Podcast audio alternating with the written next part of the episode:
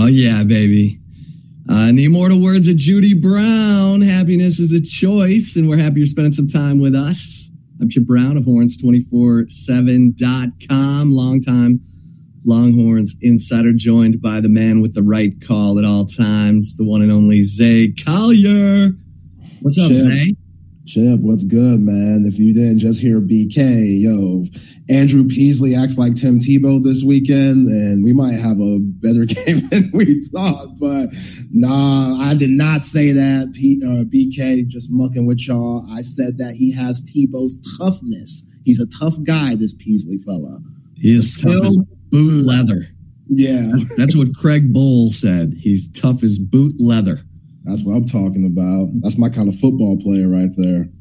Oh yeah, man. That dude will uh he will give up his body. I'll tell you what, Zay, I was I was looking at uh we got a loaded show for you all today. We got uh we got our man John Brown, Cane Protein, two-time Mr. Universe, father of uh Equanimeous St. Brown and Amon Ra St. Brown. Can't wait to show him my new uh Amon Ra St. Brown jersey that my wife got me for my birthday.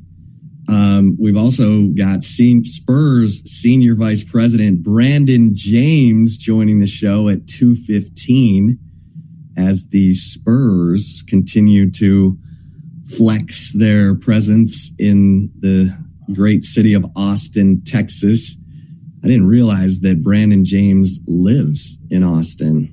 Yeah. Um, we'll ask him about that. But um, and how about KD Kevin Durant on campus yesterday? Zay, Big time. That's big time, man. They named the practice facility after him. He loves this city. He loves the university. He was only there for nine months, Chip. like for him to fall in love with it like he has and to always come back. You know he supports Coach Terry. He was here when Coach Terry was here also. So when it comes to recruiting and stuff, you look at arguably one of the greatest scorers slash players of all time coming back to the school that you're getting recruited by. Like that's a big deal. And yeah, man, he's here. I saw him at the Drake concert last night, which you weren't at that concert, man. It was your birthday. I would think, you know, you hit up Mood, you got the connections and stuff. That's a $500 ticket. I know you could get it for the low low with your connections. You weren't, come on, Drizzy was in town, man. That's a big deal. Harge and I, like the biggest on-air fight we ever got into was over Drake. I think Drake is like so far down my list of of hip hop artists, man. I'm and I, I don't even want to stir it up, but I'm Nah, stir it up. You already got the spoon out. The spoon, I see the spoon basically. You might as well keep going because I haven't heard that conversation. I'm a big time Drake fan, but I am objective when it comes to him and like his lyrics and comparing him to other rappers. I'm a huge hip hop fan. A lot of people know that. So I respect what you're saying. When people say Drake might not be a big time hip hop guy, I respect that. And I get why you would say something or think something like that. and I did go see him at ACL when he came, and he's look, he's he's great with the ladies. He's got all that, you know. Hey, ladies, you know, maybe Yeah. one of you will come back to my room at the Four Yeah. Seas. You know, all that. He's got Yeah, that. he, he is light skinned, yeah. But mm-hmm. give me, give me Kendrick Lamar. Give me, give me Jay Z. You know, Yeah. Tupac, Biggie, Post Malone. I mean, Oh, whoa, wow. I, I went to go oh. see Post. I know. I went to go see Post the last Wow. show before COVID hit in Austin. That dude put on a show. Now, he might have been on something because he was rolling around on the stage, but Oh, yeah. that dude, that dude is uh he's just a big time performer. I'm and I know the ladies love Drake, but hey, I did not go to Drake for my birthday. Um, went out to dinner, probably had a little too much. That's what I'm talking about. Kind of kind of slow going today, kind of moving slow, That's all right. but we're gonna pick up the pace right here, right now with Chip and Zay for the next couple hours. And You know, Zay, I was. Uh, yeah, you're definitely moving slow because you just mentioned Post Malone with Tupac and Biggie and Kendrick Lamar. So you might be a little off, like you said, because I don't think anybody's ever mentioned Posty with those legends. Yeah, that's probably true. That's probably true. But I'm, you know, I kind of, I got a 20 year old who loves the hip hop game. He he was so busted up. He was supposed to see Lil Durk on that tour and it got canceled because he had exhaustion or something. And so I, uh, you know, I'm trying to keep up. I'm not, I'm, I'm certainly, I'm going to yield to my man Zay. Yeah. Cause I'm, I'm still hanging on to Post Malone from when my son was in high school and now he's a junior in college. So I'm, I'm a little slow on the uptick, but yeah, I got you right here. Nas dropping the album tomorrow for his birthday. There you go. Okay. All right. Perfect. There perfect. you go. I'll Talk make sure to uh, classic hip hop artist. Nas doesn't get more legendary than him. He's dropping the album on his birthday tomorrow, so look out for that. See, see. Yeah, I got you. I got you. So people can go to to Spotify and check out, you know, Chip and Zay, the podcast, and download Nas's new album. Yeah, man. Okay. All right. Deal. So I was doing a little uh, research on the Wyoming Cowboys. This is how big the Alabama win was. It took me until Wednesday to really dive into the Wyoming Cowboys. Normally I'm doing that on Sunday, but Sunday we were still I mean, we were still like going over all the big plays in that game that uh, led to a t-shirt getting made by the University of Texas 34-24 game over. Mm-hmm. Um, and you know, this Wyoming team, man, they're just tough. And their defense, they got this, they got this middle linebacker, Easton Gibbs. Yeah. That dude is salty, man. He's yeah. uh he's the he's the preseason Mountain West defensive player of the year, number 28. And that dude is just everywhere. Like you gotta you gotta account for him like like teams gotta account for Jaylan Ford. And they got a tackle. They got a defensive tackle um, that you gotta look out for. He's uh he's a big fella. Jordan Bert Bertagnole. Jordan Bertagnole.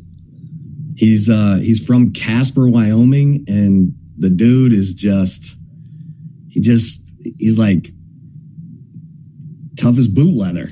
Yeah. He's just like he's a a guy who's just gonna get in, you know, get in the gaps and screw everything up. So um the way you beat them is by by throwing it. They're not giving up much on the ground. They're giving up um, less than three yards per carry so far. And they beat Texas Tech in week one. So Tech only averaged 3.4 yards per carry against them. So they're they're going to be a well coached group. That Craig Bohl, he's tough, man. He was he was he was at Nebraska when Texas when Mack Brown went up to he was the linebackers coach at Nebraska when Texas went up there in 98 and ended Nebraska's 47 game uh, winning streak in Lincoln. So he knows he's been up against Texas and he's he's kind of like Chris Klieman's. Eh? He won three straight FCS national titles at North Dakota State from 11 to 13 before taking the Wyoming job. He should have taken a man. He should have waited for like a damn. I mean, can we get out of the Mountain West? It's hard to recruit to Laramie, Wyoming.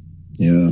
But they do have 22 kids from Texas on their roster, including nine starters. So those kids will be fired up, man. But let's be honest Texas is a 28 point favorite. I'm probably going to take Wyoming to cover, but let's see. Let's see. You know, yeah. probably, probably won't have CJ Baxter. Probably won't have CJ Baxter. What what's his issue? Is it his legs? I saw him hobbling off the field. Yeah, I think it's an ankle, but no one's yeah. really yeah, nobody's no one's in a hurry to give that up. Sark saw the video. He's when you're hugging shoulders and getting carried off off and you're only putting pressure on one leg, it's a foot injury. So that's out there, but yeah, they're keeping it close to the vest. I get it. Yeah. So, you know, Jonathan Brooks, Jaydon Blue, Keilan Robinson, uh, do what you do. And don't, I don't, here's what happens in games where guys are like still kind of trying to get back in the flow after a big win. I don't need the dropsies showing up this week. The dropsies, the dropsies have gotten Texas, man. The dropsies got him in that bowl game, the Alamo Bowl.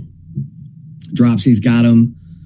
Man, I think of that Baylor game a couple years ago in Waco where you know Marcus Washington's wide open, he's dropping balls. I mean, it was it, it that stuff can kind of get contagious and Texas can light these fools up by throwing it. So let's let's not it's a night game. You're going to have the LED lights. I mean, they're going to have their own Drake concert going on Saturday night, you know? Yeah, and hopefully T'Vondre Sweat met Kevin Durant yesterday when he was on campus, give him a little extra motivation. And you're right, Chip. Like, where is this team at mentally from that big time win in Tuscaloosa on Saturday. Like you're smoking cigars in the locker room, you're taking pictures. Jahdae Barron and JT Sanders, they're leading chants on campus and stuff. Guys got their shirt off and stuff, which again, I get it. Just enjoy the fruits of your labor. I understand that, but you got 10 more games left possibly you got to handle your business if you want to do what you were set out to do, the goals that you had set out beginning of the season. That's to win a Big 12 championship and put yourself in contention to win a national championship. So they're off to a good start, but yeah, you got to keep it going. And if this run game could get going, just mentioned CJ Baxter, most likely is going to be out but that's kind of what we want to see. We know this passing game can be elite. It was elite on Saturday. Quinn looks good. Adonai Mitchell, Xavier Worthy, Jordan Whittington, JT Sanders. Everybody is flowing when it comes, you know, to the ball getting thrown in the air. So yeah, they might have drops, but I think they can make up for it. It's just you don't want to have multiple drops to, like you said, it becomes contagious and everybody has that drop sickness. So yeah, I want to see the run game. You talked about this defense for Wyoming. They are stingy. Like, oh, Easton Gibbs, that dude might get drafted. Like, so he might be a steal in the draft in 2024 because, you know, he's just all over the place. He's going to be all over the ball, all over the field, sideline to sideline. He's a hard nosed guy. And that's what Bohl has. He has just a bunch of hard nosed, tough ass dudes. They might not have the most talent. They might not have the most speed. They might not be the strongest dude, but they're not going to give up i.e., the game versus Texas Tech, where they were down 17 points and they came back on Joey McGuire's group, and now those Red Raiders are 0 2. So they're going to fight. And yeah, like you said, those 22 Texas players are kids that are from the state. Hey, you didn't think they weren't prideful in the Tech game? Cause, you know, and that mindset is like, oh, these guys, I would love to go to tech coming out of high school, be at home, be my mom and dad. They didn't recruit me. They didn't want me. They didn't think I was power five level. Same mentality when they come in the DKR on Saturday. So yeah, Sark, hopefully this team has had a very good practice week and Sark's got these guys locked in along with the rest of the coaching staff that, yo guys, all right, that was fun, but I bet not see nobody with a cigar. If anybody has a cigar, we're doing stairs. That's what I'm on. It's Wednesday. Alabama game. We can still be riding that high. Texas fans can still be riding that high. As far as the players, get over it. On to the next.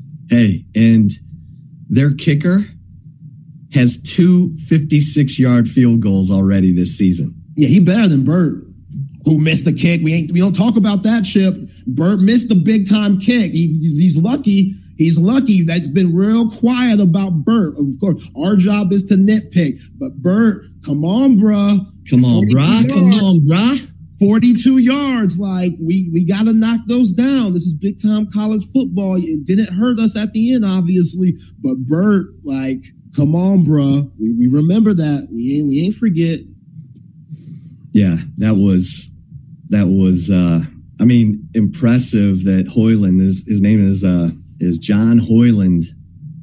He's from Broomfield, Colorado. He kicked a 56 yarder against Texas Tech and he kicked a 56 yarder against Portland State last week. He is three of three on the season. And our man Bert Auburn, I thought I thought Bert rushed that one. Thought he got into his his motion too soon. Like he didn't let the snap come down enough. Right. And he hooked it. But what what the hell do I know? I'm just I'm like sitting up here in the cheap seats. No, but I mean, you've been watching the game for a long time. You've seen a lot of kicks. You've seen a lot of guys go through their routine before they kick. And, you know, that's what you're afraid of. Was the moment too big?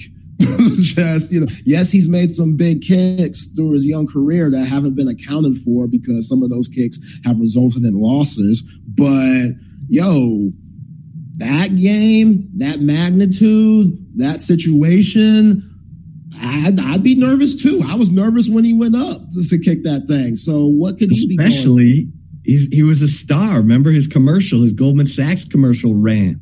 I mean, maybe he was feeling the NIL pressure. You know what That's I mean? True. That's true. When Goldman Sachs starts backing you up, suddenly it's like, yeah, they want return on investment, ROI.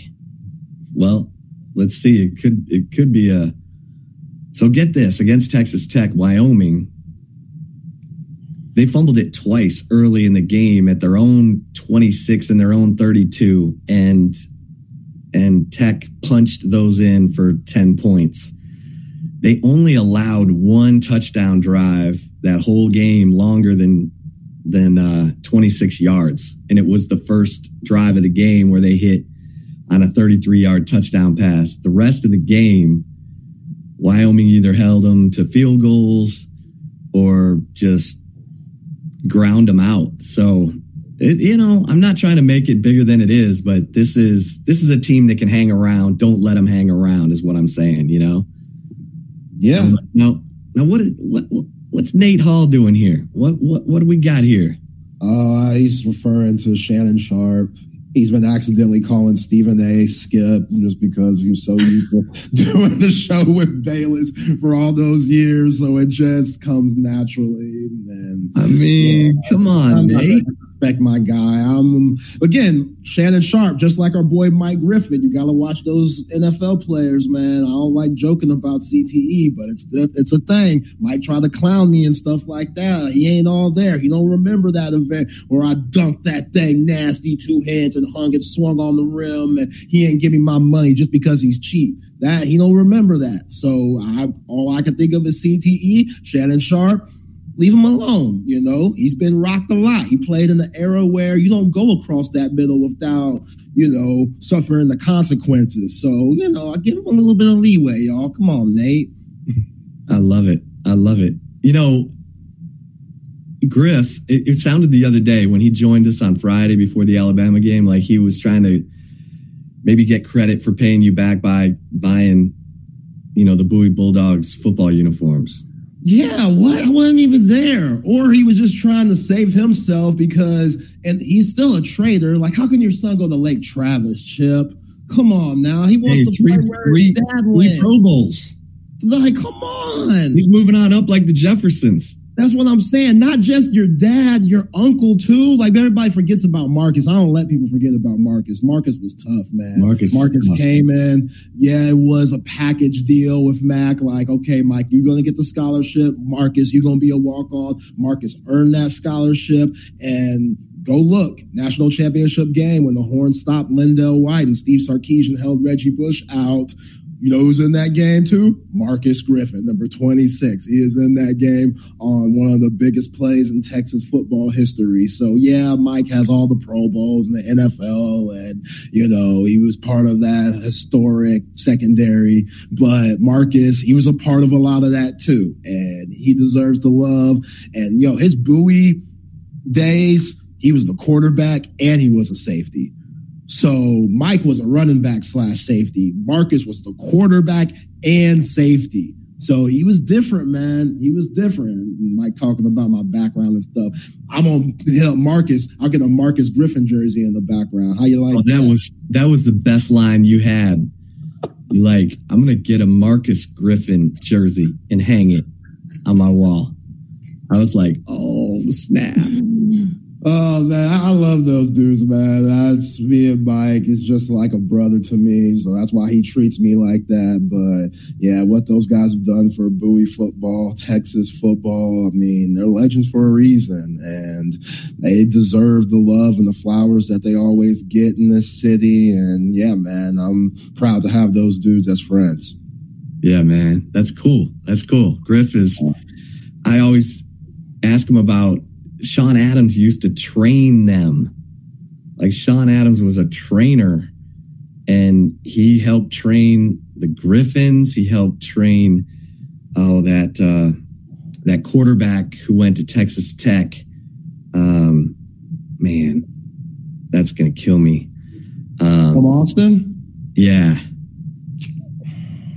But he, he was, oh man, this is going to kill me. He was there in like, um, kind of the late, early 2000s. It'll come to me. But um, if you remember the high school, I could maybe help you out. Okay. I'm gonna I'm gonna I'm gonna dig around on that. Okay. But um, yeah, so Sean was making him do box jumps and all this stuff, and I'm like, oh man. we used to get Griff on to to tell those stories, but um, yeah, man.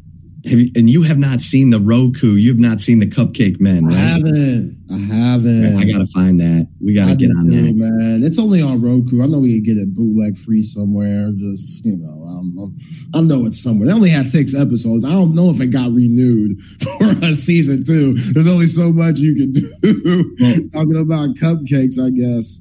If any of our listeners have seen, yeah, Stephen Sheffield. That's it. That's it. Good call. Stephen Sheffield was the tech quarterback. Um, Where'd he go to high school? You know, that's a good question. I'm going to look that up too. Okay. Way to go. Daryl came through. That's it. Um, Sheffield. Where'd he go to high school, man? We're going to find this out. By the way, we do have a Texas Sports Unfiltered text line you see on the screen if you're watching on YouTube. But if you're on the app, the number is 512-222-9328. Somebody said on the text line, Marcus got drafted to the Vikings, right? I don't know if he got drafted. I think they just picked him up as like a free agent once the draft was over and he didn't make the team and stuff. So yeah, he didn't necessarily have an NFL career, but yeah, man, I think he's doing good now, working at a bank and stuff. I think he lives in Austin, used to live in Dallas. I don't know. I haven't seen Marcus in a minute, but yeah, yeah, man, the Griffin twins, legends. Stephen Sheffield went to Pflugerville Connally. Wow. Okay. Yeah. Huh. Yeah. Connally had some guys, man. Connally had some guys. Obviously, the one representing now to the fullest, Jahdae Barron. Like that dude, he's representing Connally. I don't know if you remember Darius Darks. I played basketball with him, Iowa State wide receiver. Probably was that 2011, 2012. Yeah. yeah. Yeah. Darius Darks, man, one of the most athletic dudes I've ever seen. Like they took Connally went to the state championship in basketball his junior year, and he was the starting point guard. Like they were for real. And yeah, he was a football guy and big time and ended up in Ames, which yeah, talk about a big time Texas hater. I follow Darius on Facebook. That's what I do. He he can because he's one of those guys that you know he wanted to go to Texas, but Mack wasn't recruiting him like that. You know, so kind of the Iowa State way. Those three two star guys, they go up there and they get developed, and then they play Texas hard and beat them, and bring out guys like Breece Hall and Brock Purdy and stuff. Just Iowa State, man, one of those weird, weird universities. Oh man, and they uh they got beat up in that Cyhawk uh, game this past week. Yeah. We'll see if they can muster up anything by the time Texas gets there yeah. In November. But I mean, poor Matt Campbell, he wasn't betting on his quarterback to be a degenerate gambler, Hunter Dekkers, who has a little bit like that lefty arm. He could sling it a little bit. Like, come on, bruh. You ruined the whole season, man. Poor Matt Campbell. He should have went to the NFL. Should have went and got that next job once Breece Hall and Purdy and all those tight ends left. And he stuck around because he loves Ames for some reason.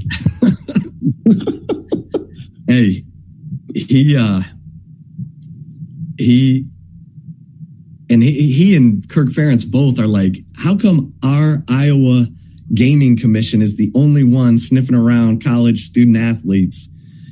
Like no other state gaming commission is like running the logs of of student athletes from you know all these bets being made.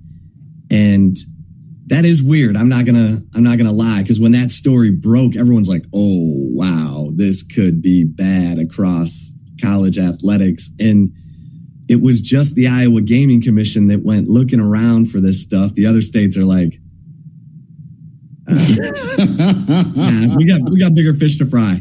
We don't yeah. need to be going after these student athletes and like I mean, what's going to piss off your state more than you digging around on stuff that's going to, like, that Iowa gaming commissioner ain't going to be reappointed or re whatever. I don't know. That that's worth a story. Like, yeah. who, who's that Iowa gaming commissioner sniffing around on those uh, on those programs? Because man, people have just written off Iowa State since Dekkers was was a central figure in that deal. But man. That's, yeah, they're just bored. I guess there ain't no pro teams there. You know, it's just the hot. That's the other thing. Cyclones.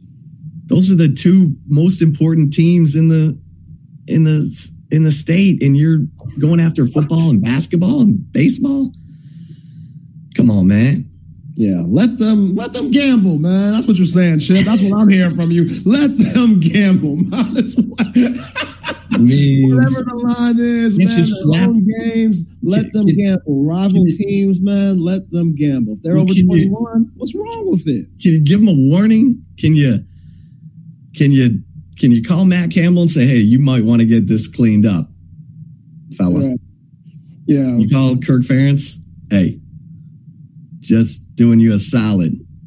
Yeah, have Matt Campbell go Nick Nolte from Blue Chips on him, like, yo, did you gamble on this game? Did you bet on this game? Like at the party, you know, and during in his dorm room and stuff. It don't matter. Let them know. Let them know early. Cause look, now that's costing the team. Hunter Dekkers just cost the team. The whole team. Everybody had high hopes and stuff. And now he's done so. So yeah, man. Um, poor Iowa, I guess. That's weird to say. Yeah, man. That uh no one's looking at Iowa State and fearing Iowa State. We'll see if old, old Campbell can get them going, man. I'm telling you this week, watch out for South Alabama against Oklahoma State. Yo, that coach is nuts. Have you seen that video going around? That coach said, "Oh, we got some dogs in here," and then he started barking. I was like, "Yo, Coach Chris Bennett sent it to me on Twitter. I need to get this StreamYard thing going better so I can start posting uh, videos up on here during our show. I gotta link up with BK or Trey on that. But yo, y'all need to go check that video out. The South Alabama coach has lost his mind, and you might be right. Like they do play very hard and they got some, you know, underrated talent over there. Just man, coach was turned up. Well, let's uh let's bring in our man, the one and only John Brown. Can you see me? AKA Kane Protein. Oh, you got some uh you got some you got some light reflections in your glasses. Yeah, that ain't working. You're looking sharp. Hey, JB. I got to get this setup done right here, man. Well, let's let's talk about last Thursday night. Yeah. Cuz you were flying. Oh yeah, you just need to get closer to your light. Oh, is that it? Oh yeah, there we go. that thing is about to choke me. Oh no, we don't want so that. doggone close. But uh, last Wednesday, we didn't talk to you because you were flying to Kansas City because the Detroit Lions are taking on the defending world champion Kansas City Chiefs. Yeah. And take us through the atmosphere and everything that. Oh that- man, it was crazy. As soon as we on the airplane, starts on the airplane. All the Kansas City people really nice, great folks, but they all had these one-liners. You flew all this way just to get a beat down. You know, all these jokes, right? They had all these jokes. I'm like, okay, that's pretty funny. You know, I feel sorry for you guys. It's okay, all right. So you're talking a lot, but you don't see this big stick we're carrying. We're quiet, but we got a big stick next to us. You don't see that. So we'll we'll find out. And uh, man, I hope the Lion fans understand. One thing I learned about Kansas City, there was three guys in front of me from Kansas City, and whenever Kansas City was on defense, they just started yelling the whole game at the top of their lungs. I'm like, oh, okay, that's, they're trying to create a 12th man, you know, and they just yell, they just yell. So Detroit Lion fans should take a page out of their playbook, and when someone comes to Detroit, as soon as the opposing team gets the ball, just start yelling at the top of your lung because you can't hear anything. I mean, and how does the game start? But with Amon Ra, nine yard touchdown pass from Jared Goff to get Yeah, things yeah, yeah, that was cool. You know, I I, thought I. I, I was surprised there was another play where I guess Amon did a seam route and Jared missed him, and that's very unusual. Normally Jared sees all that stuff, but they they got away with that one because Amon was going down the field. That was touchdown. All Jared had to do was throw it to him, and that was it. So it was a good game. Of course, they didn't have all their players, but we didn't have our all our players. You know, hey, the Yeah. game was scheduled to be played that day, and that's how it is. You win or lose. I mean, Amon six catches, seventy one yards, a touchdown. What uh, you you always talk about how low key he is, but what what was he like after that game? No, no, no. He's not low key once he put his uniform on. Yeah, No, he, he turned into a different person. Once that uniform goes on, he's a different guy. So he was all excited, pumped up, you know, ready to go. Like, throw me another one. He, he was going crazy. Oh, we knew he was pumped up. You gotta talk about that dance that he had because they cut it short on TV. Man, I don't know. He, he hit that. I with like laugh. It looked like he was doing like a salsa type. Oh, no, it looked like something else to me. I'm like, what you doing that for? Are you crazy? I did You not like- like that. I'm like, no, uh-uh. That was, no, that was. Yeah, who did he get that from, John? He ain't get that from you. No, that's crazy. I'm like, what you trying to do? Get a fine? You gotta be careful, man. I'm like, don't do no hip thrusting or nothing like that, you know? Heck you doing? Do some push-ups or something. or, or some kind of dance, you know, but don't do that. I was Do shocked when I saw that. Oh my God, what's he Oh my doing? god, he that lost is his a- mind. oh, did you tell him that? Yeah. I go, what the hell were you thinking? No, no, no, it's good. Don't worry about it. It's good. It's good. I said, you make it fine. You know, so like, Yeah, because first game of the season, everybody's watching it. Yeah, I mean, all the things you can of the do. season. It, it, it was it, to me. It was out of his character. I'm like, what are you? What? He just said it when he puts that uniform on. Completely different person. Yeah, a different guy. You're a different guy. Yeah. I mean, what? uh It, it was a crazy game, and everyone's like, I mean, take us through it. Like, what? uh Where were you sitting? Dude, I was sitting in a prime location, like row seven, section one thirty, something like right behind the Detroit Lions bench. But I was a little too low because I wanted to be a little higher. I realized I can see the game better. But uh, you know, after that first touchdown, I go, okay, good, that's one. You know, get as many as you can. And I saw him in that seam. I thought, oh, that's it. And then Brian Branch got that pick. I said, oh, okay, we got a chance here, right? We're still fighting Patrick Mahomes and them boys. So it's not going to be easy. They made a touchdown. I'm thinking, oh, man, it comes down to who got the ball last. And the Detroit Lions normally screw that up. But they didn't, man. They did the right thing. And Dan Campbell, come on, man. That fourth down on their set on our 17, that field goal, I mean, that fake punt, oh, my God. Yeah, want to call. That was big time. That was a heavy call right there.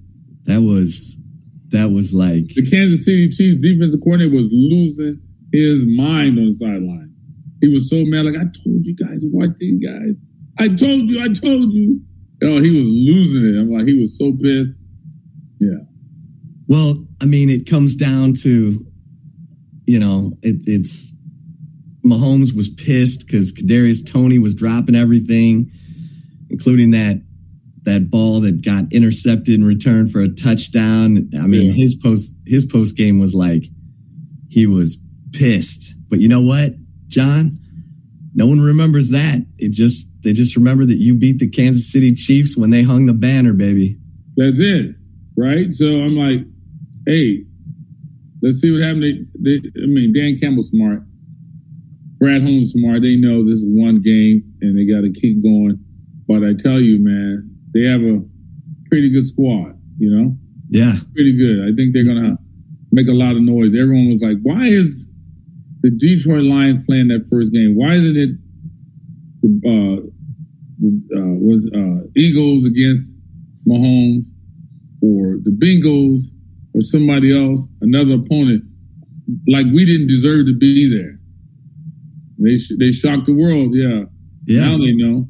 Now they know. Okay, so this is what happened. I I called my wife afterwards. I'm like, "Baby, where are the Lions playing on Texas's off week?"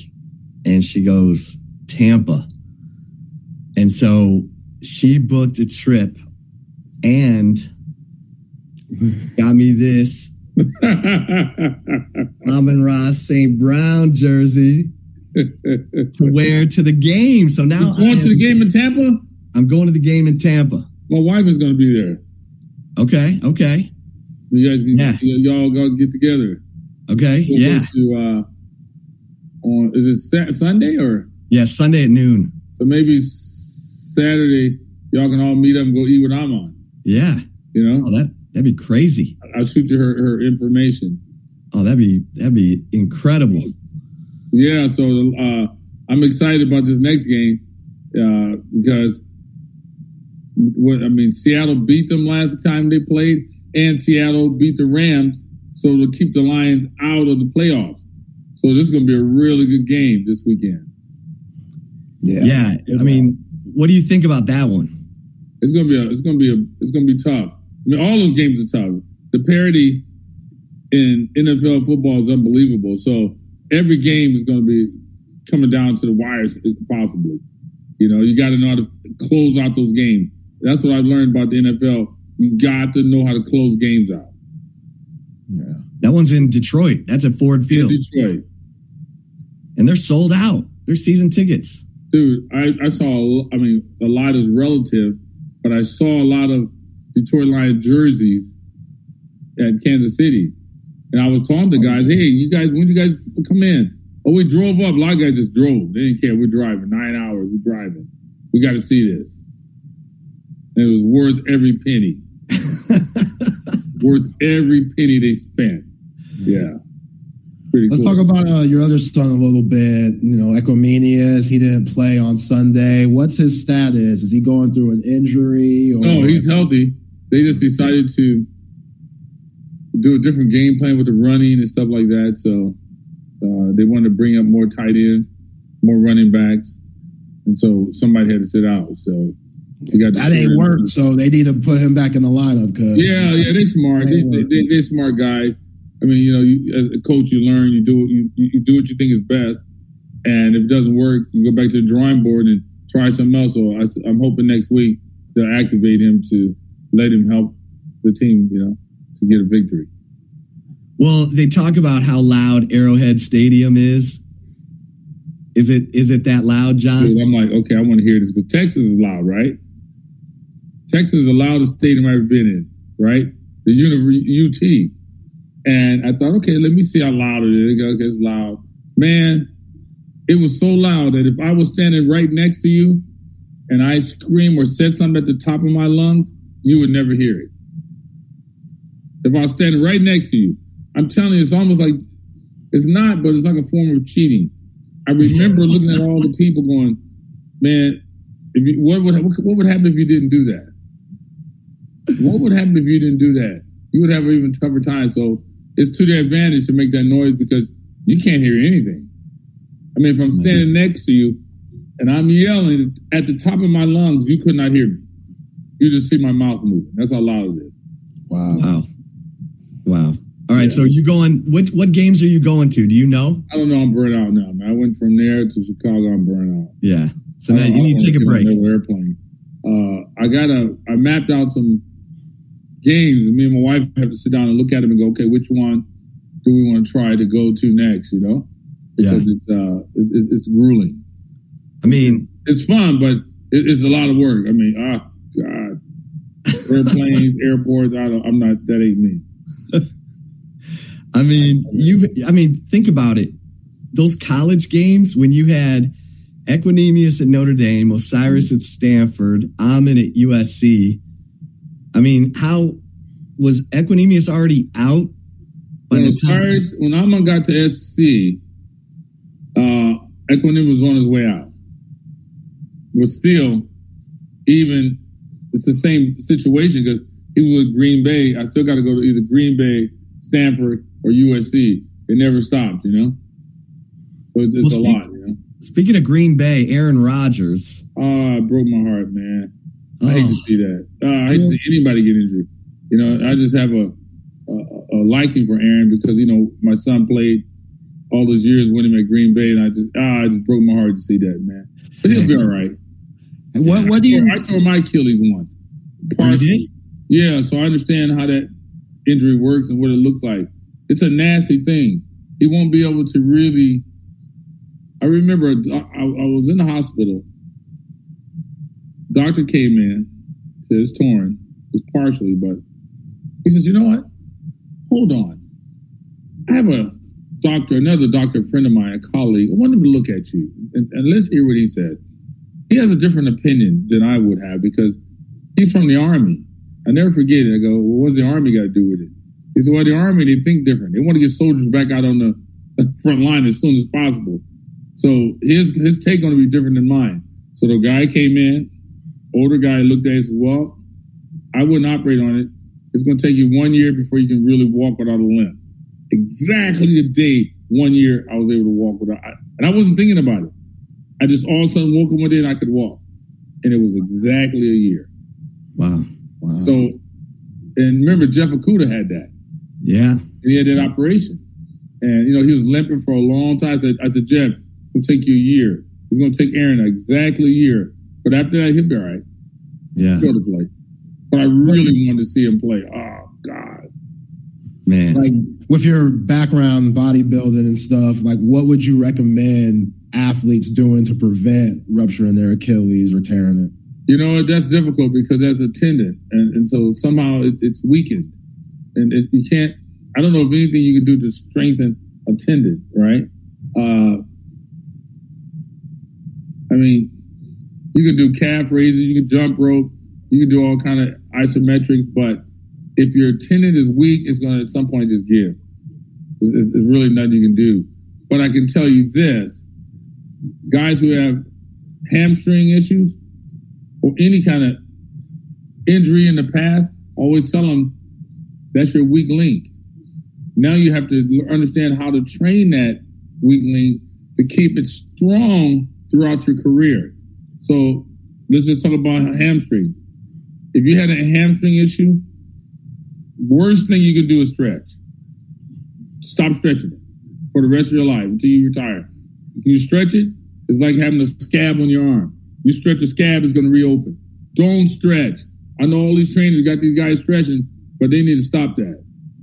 All he has to do is once he gets healed, do leg curls, maybe two days, minimum two days a week, maybe five five sets of 10, 20, 30, 40, 50 reps, 60 reps each twice a week. That's all you got to do. And that that quad, I mean, that, that hamstring was strengthened. It's weak. That's because the, the quad is too strong for the hamstring. So it's a muscle imbalance. So you got to try to catch up your hamstring to match the strength of your quad. But guys don't understand that. You know, they just put them in. I guess who's that? Um, Cooper Kupp, was it? Yeah, yeah. He went to some specialist. Yeah. I don't know what they're telling him, but why are you going to a specialist? Go to the gym. It's okay, just go to the gym. He, but these guys don't know. So he's just running around flying over. Well, he should come fly. He should come see me. I'll take care. Fly here. Come to come to my house in California. I'll take care of your hamstrings. Well, if he wants to fix his hamstring, I can show him how to take care of it. It will never happen again until he retires. What's But if he doesn't uh, understand what I'm telling, it's going to happen again. what's the latest going on with cane protein, baby? Well, still trying to get another. I got a manufacturer, two, two manufacturers. I'm talking to. I have a guy now, but I got to get a new manufacturer to to help us supply the, the demand. It's uh it's growing, and so we got a little some growing pains right now with that. Uh, but w- we're interviewing a couple of guys, and we'll be all right with that, you know. But yeah, man. Uh, hey, how about Deion Sanders? Wow. Come on, man. That's the other shirt. Huh? That's the, that's the other shirt my wife got for me. She got me a prime Colorado shirt. Man, let me tell you something. What people don't understand is historical what he's doing. Amazing. I mean, you talk about every college co- program right now is looking for their their Deion Sanders. Before, a coach would come in and say, "Hey, you know, it's going to take me three years to rebuild." Deion said, "It takes me three three months." so now it's like, "Uh oh, uh oh," he done stirred up the hornet's nest. And even when he first started, I got to admit, dude, I didn't believe what he was doing because you know he's fifty some years old, hat crooked, gold chains dripping, tripping. I'm thinking, I don't know, man, Deion, man, come on, I don't know if this is gonna work, man. I, I was like, don't, don't, don't make a fool out of us. But you know what I realized after he won those games? I could have been Uncle Tom. Mm. I could have been Uncle Tom. You see, once you become, I'm from the neighborhood. So what he's doing is where I come from. That's Yeah. my language. But if you become educated and you think you're educated, and then you, you become Uncle Tom and don't know you're Uncle Tom because your education. So what happened was Deion said, look, I'm sticking to my roots. Here's what I think is right. This is how I talk to my players. This is how we play. This is the music we listen to. This is how we get down. And I'm thinking, well, it's, the complete antithesis of what I know to work. Is that going to work? So it kind of con- concerned me. But hey, if you're out there and you black and you didn't believe it and you still don't believe you Uncle Tom, you don't even know it.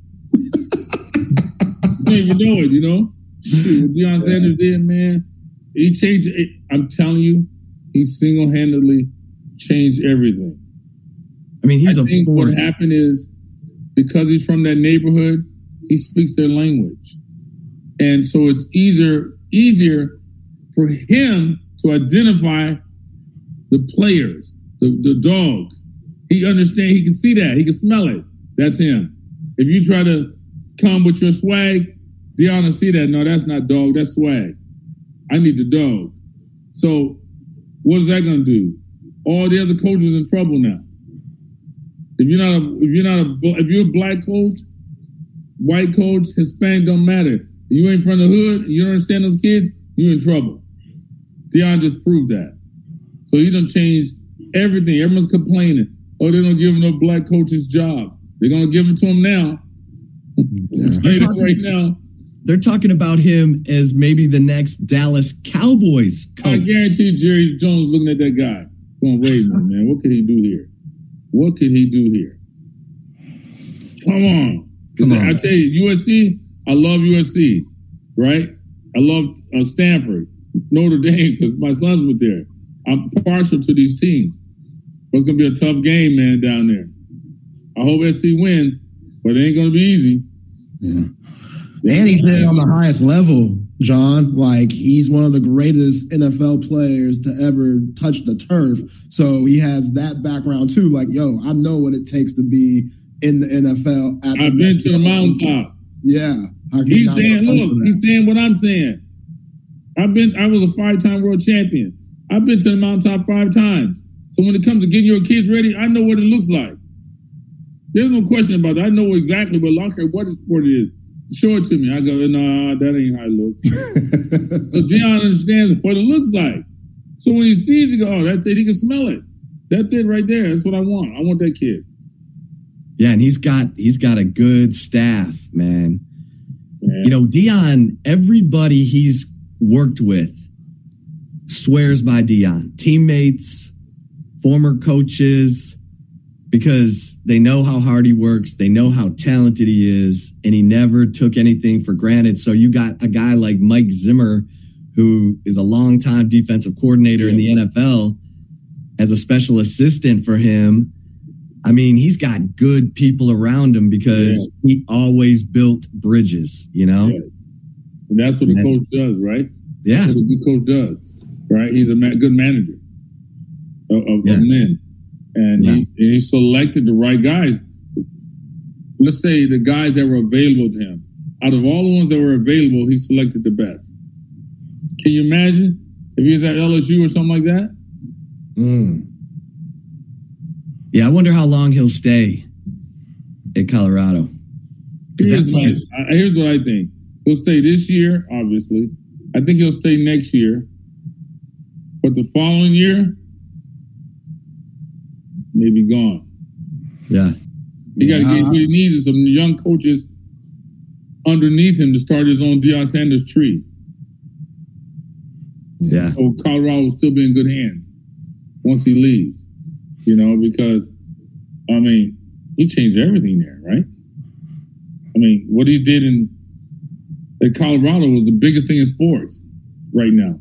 Yeah. I mean, game day, game days there. Fox noon kickoff for the third third straight week. When was the last time anyone was talking about Colorado football? And, and and some of them crack me up. They go, "Well, it's not that we didn't believe in it. Deion needs to quit saying that. We believed in him. No, you covered it because you wanted to see a train wreck. That's why they covered that those games. They wanted to see a train wreck. They knew everybody wanted to see that train wreck, so that's why they covered it. But now they got surprised. Now they're like, "Oh no, we wouldn't have covered it. No, no, that's bullcrap. You covered it because you thought it was going to be a train wreck. now he's winning. Now you have to cover it." So they're gonna be three and zero for sure, right? Oh yeah, Oh, They're yeah. They're gonna beat the uh, Colorado State Rams. My son, my son's Colorado State Rams. He's already ducking. He's like, oh Lord, I don't even want to see the score of that one. Oh man! Then they play SC next, or Ooh, Yeah, I think so. yeah, they got a tough Yeah. early schedule. Yeah, and come on, Oregon. you got the USC at home. Speaking of SC, John, you're right there in LA. What do you think of uh, Lincoln Riley and what's going on at uh, USC? Love it. I mean, that guy is a monster. I mean, he turned that program around quick, didn't he? Yeah, and, and like Deion did in some months. yeah, You know, uh, he just got to you know work on the defense, get that defense together. You know, he's an offensive guy. That's his specialty. So you see it immediately. So you just got to get the right defensive guy in there to get the right kids. But phenomenal what he did overnight, just like Deion. That goes to show you it doesn't take a long time if you know what you're doing. Yeah, yeah. If you, uh, What about Texas, man? Your your team, man. how about that? God. See, I think the transfer transfer portal changed everything. College football is not the same. It, it would never ever go back to. There's no more king of the hill. No, those days are gone. You're gonna see all those big teams starting to lose. Little teams that's like, what? Where they come from? They start beating guys. Watch what I tell you, because of transfer portal. All you gotta do is have the money to get the right players. Like Deion said, we need the right players. Give me the players. It's not X's and O's, the Jimmies and Joes. That's You know? And who wouldn't want to play for Deion right now? Come on, man. I mean, come on. I got I, mean, I, I, mean, I would I think all three of my sons would go, if they're in high school, they'll be thinking, I want to play for Deion. only, only concern is like he may not be there Yeah. much longer. How, how long do you think he'll be there? Both of you guys. I, I say mean- till his sons graduate or go off to the league. He has Shedeur, who might be eligible for this. Well, he is eligible for the 2024 draft. I don't And know. the other one, when is he eligible? I don't know. He's a little younger. Yeah, he's I wanna a say he's a sophomore. Yeah. So but think no- about it. Even if Deion left, he would take his son with him. Oh yeah. He'd take a lot of players, right? Yeah. Yeah. What do you think, Chip? How long do you think he'll last? I mean, he'll if if he thinks he's got another quarterback in the pipeline after Shedeur, he'll stick around. I mean, I think I think coaches look at that stuff, and if not, then they'll they'll jump. You know. I mean, he was what, about- and what you got to think about the money they're going to offer him? yeah, yeah, I mean, yeah. I mean, he's tell me a program that wouldn't want, besides Nick Saban, wouldn't want Deion Sanders. right, and and I'm when he went to Colorado, I was like, man, can't he do better than that? Yes. and he interviewed at TCU. They gave the job to Sonny Dykes. You don't Yes. think he, you don't think he wanted to? Come Go- on, man. Oh, Florida. He interviewed in Florida too, right? oh. And this, I was told he went. He and Brett Favre went to Southern Miss and said, "We'll coach the team for free." And the No. athletic the athletic director was like, "Uh, I don't know." And now that guy's like, "Oh man, He needs to lose his job. yeah, yeah." Oh, Well, Brett Favre being thrown in there, I don't know. Brett Favre's a little feisty, but Deion, yeah, Deion, that's a bad move. wow. How about that? Yeah, Favre, Unreal. Favre went to Southern Miss. Like, that should have been a no brainer. See? Whole different thing. I tell you now, though, he done shook up the world. Shook up the world. Oh, Everybody's gonna go, oh, okay, we got to get a Deion Sanders. Who's the next Deion. yeah. I think guys like Steve Smith, uh, Ocho Cinco, Chad Johnson, all these loudmouth guys are gonna start getting getting a, a shot. Get, I think they're gonna get a shot. Here's a copycat league. Yeah. Yeah. And then the question is who who are they going to put on their staff? Because Deion always had, like I said, he always had the respect of everyone he ever played with or got coached by. So he can call on Yeah. that. He can call on that network. and he recognized who was a good coach. Yeah. Not everybody can make that assessment. Who's a good coach? Not everybody can do that. Deion could do that with the players and the coach. So uh, that's that's the difference right there. Well, we'll see. It should be uh, quite interesting. Uh, I- my hat goes off to him because, man, he had a lot of people talking crap about him. You know, a lot. Oh yeah. Oh I yeah. Oh, he'll see. Oh yeah, this that. Ooh, ooh, ooh. Okay.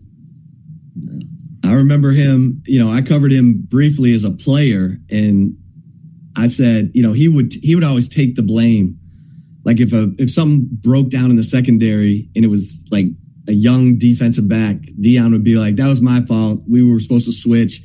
Like he always looked out for his teammates. Hmm.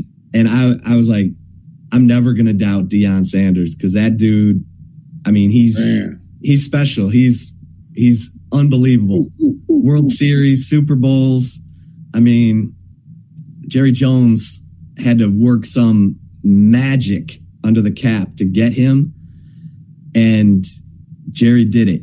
And Deion won a Super Bowl in 94 with the 49ers and then won a Super Bowl in 95 with the with the Cowboys. And Let's see what happens. I mean, he's something else. uh, I'm worried about his foot. Yeah. yeah, yeah, That circulation, he's got terrible circulation in that foot. yeah, that's bad. Yeah, I don't know how they're going to fix that. that's That's a tough little- fix.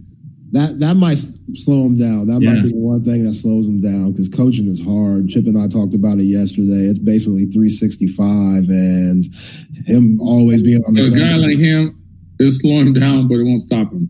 Yeah. It won't stop him. You know, he's he's too positive and too committed. It won't stop the guy. You know, but uh, Well, love what he's doing, man. Just I don't even know if he's getting enough credit for it. Yeah, It's historical. it It's is. a historical moment, but they don't see it right now. Not everybody. Another ten years ago, go why what he did changed everything. No doubt. yeah. Well, JB, man, we appreciate it. We appreciate you taking some time for us. Let's, So uh, let's go. I mean, yeah, I think your your Texans, the Texas UT, I think, man, they got a shot, man. They got a shot. They got a shot to do some damage. They may go all the way. They got a shot. And now we'll see how they handle Oh, it because, I know you guys love that. well, it makes life interesting. It should be real. int- Yeah. Makes the job fun. Yeah. It makes life interesting. What do you think about Kansas City? You think they're gonna repeat? I mean, those Dolphins suddenly, you know what I mean?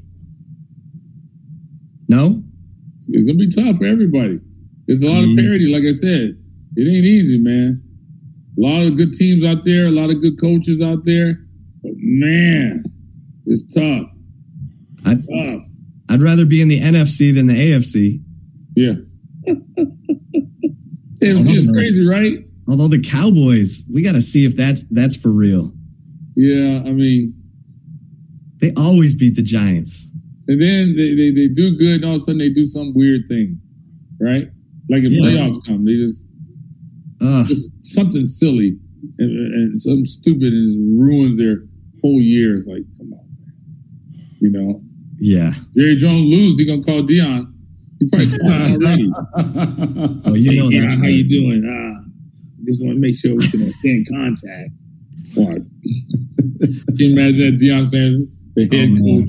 Coach the Dallas Cowboys? Oh my God!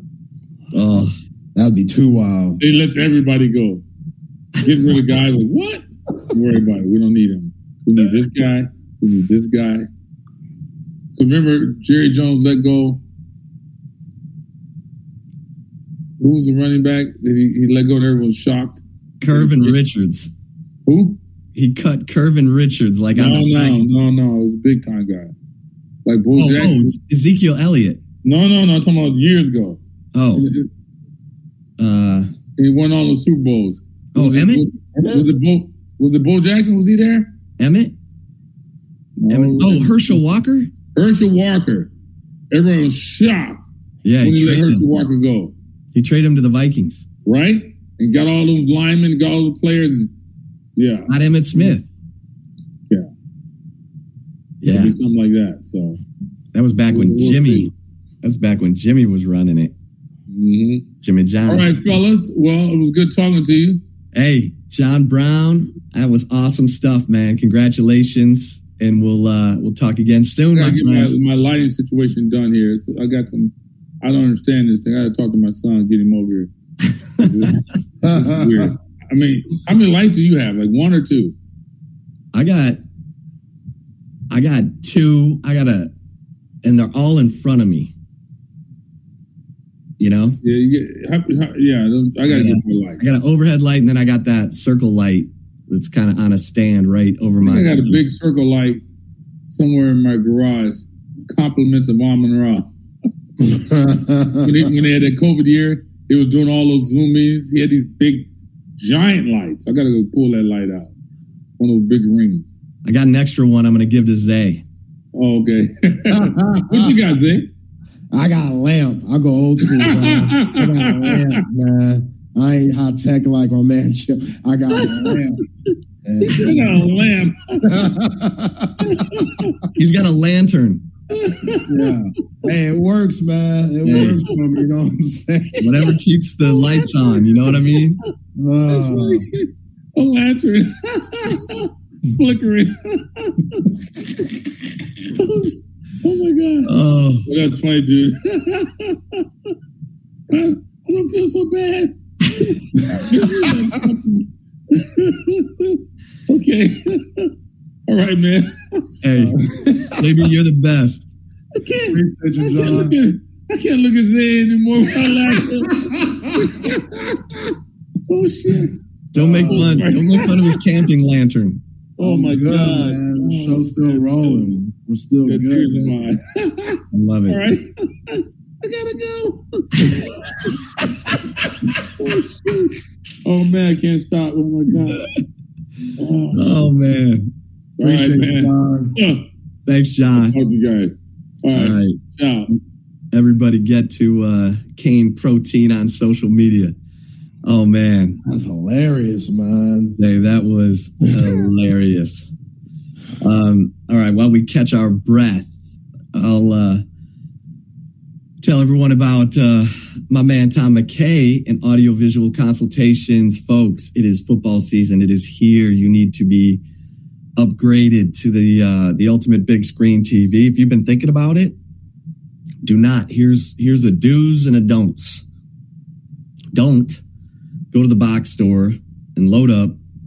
Don't borrow, you know, get in your truck and risk botching the whole thing. Just make one simple phone call 512-255-8678. My man Tom and his crew are going to bring everything to you from the free consultation to installation. All you got to do is make that phone call. They'll come and take care of the rest, whether it's the ultimate big screen or multiple screens like our man BK or, you know, surround sound, surveillance, electronic shades, avconsultations.com or make that phone call 255-8678. Tom and his crew will bring everything to you. Tell them Texas Unfiltered. Okay, tell him Chip Brown sent you, you know, because he's always like, Are you getting me any referrals? I'm like, Yeah, I'm getting you referrals. Okay.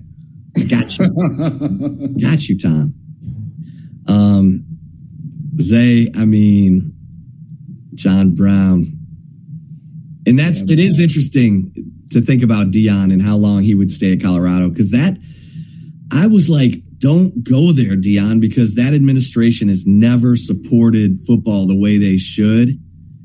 And I mean, I I told you I, I did that Sirius XM radio show with Dan Hawkins, who was at Colorado, and they just they don't move in.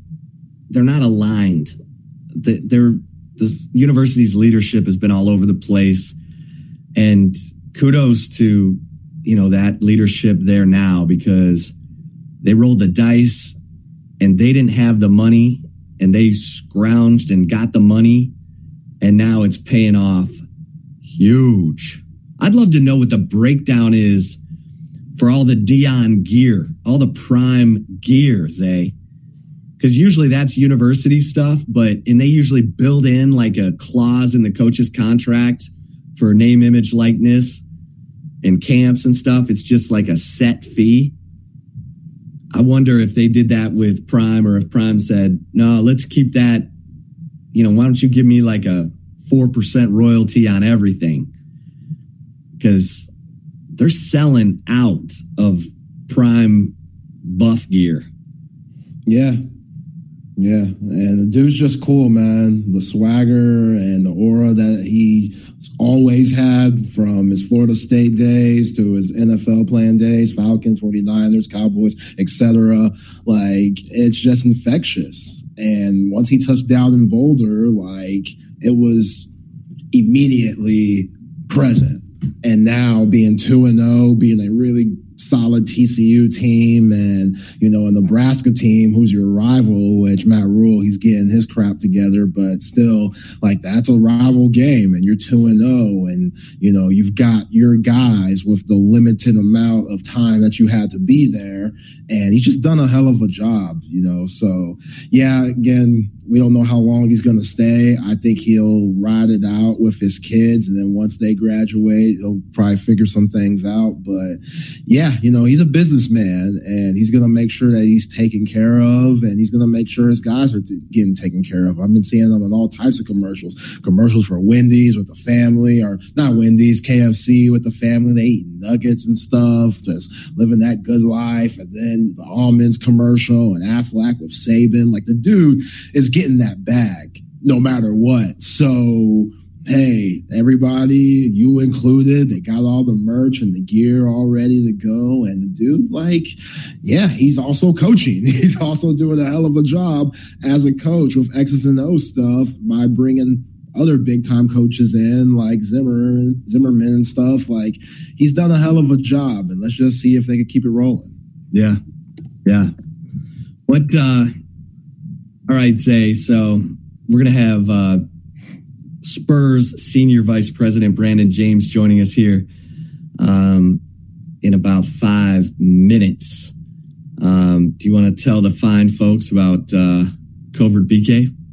That's right, Covert Bee Cave. All the whole, the whole Covert family been around in the greater Austin area for over a hundred years. We will be at Covert Bee Cave on Friday with the crew for a couple of the shows. BK and Trey, Bucky will be up there, and lifetime Longhorn Kasey Studdard, the national championship champion, excuse me, will be there in attendance with all the free food that they provide. Covert just a great part of the family. And Dan and the crew, they just do such a great job. And the hospitality is always terrific. And they got beautiful cars to choose from if you're trying to pick a new whip from Buick, GMC, Chrysler, Cadillac, Jeep, Dodge, and Ram. You can find anything at Covert Bee Cave and check it out on covertbeecave.com for the latest specials and inventory or stop by and see Dan and the crew today and all the other local Covert uh, automotive dealerships around the greater Austin area. Covert Bee Cave. All right, so Zay, what uh, I, I haven't asked you, and I needed to ask you about your uh, about the uh, the World Cup hoops. Mm. I know you've been you were all over that. Yeah, man. Sad. Um, it is. You know, I, it's not like soccer, the basketball version of the World Cup. They don't take it that serious. It's kind of the opposite, the where soccer they don't take the Olympics as serious and basketball, they do take the Olympics more serious. So all the big time, you know, tier one players, you don't see those guys in the FIBA World Cup anymore like you used to in the early 2000s and the 90s because they knew you had to be in that game to prep for the Olympics the following year. But yeah, when you don't medal at all, that's disappointing. I mean, I get it. The whole world is catching up. You see Giannis Antetokounmpo, he's one of the best players. He's from Greece. Luka Doncic, he's one of the best players in the league. He's from Slovenia.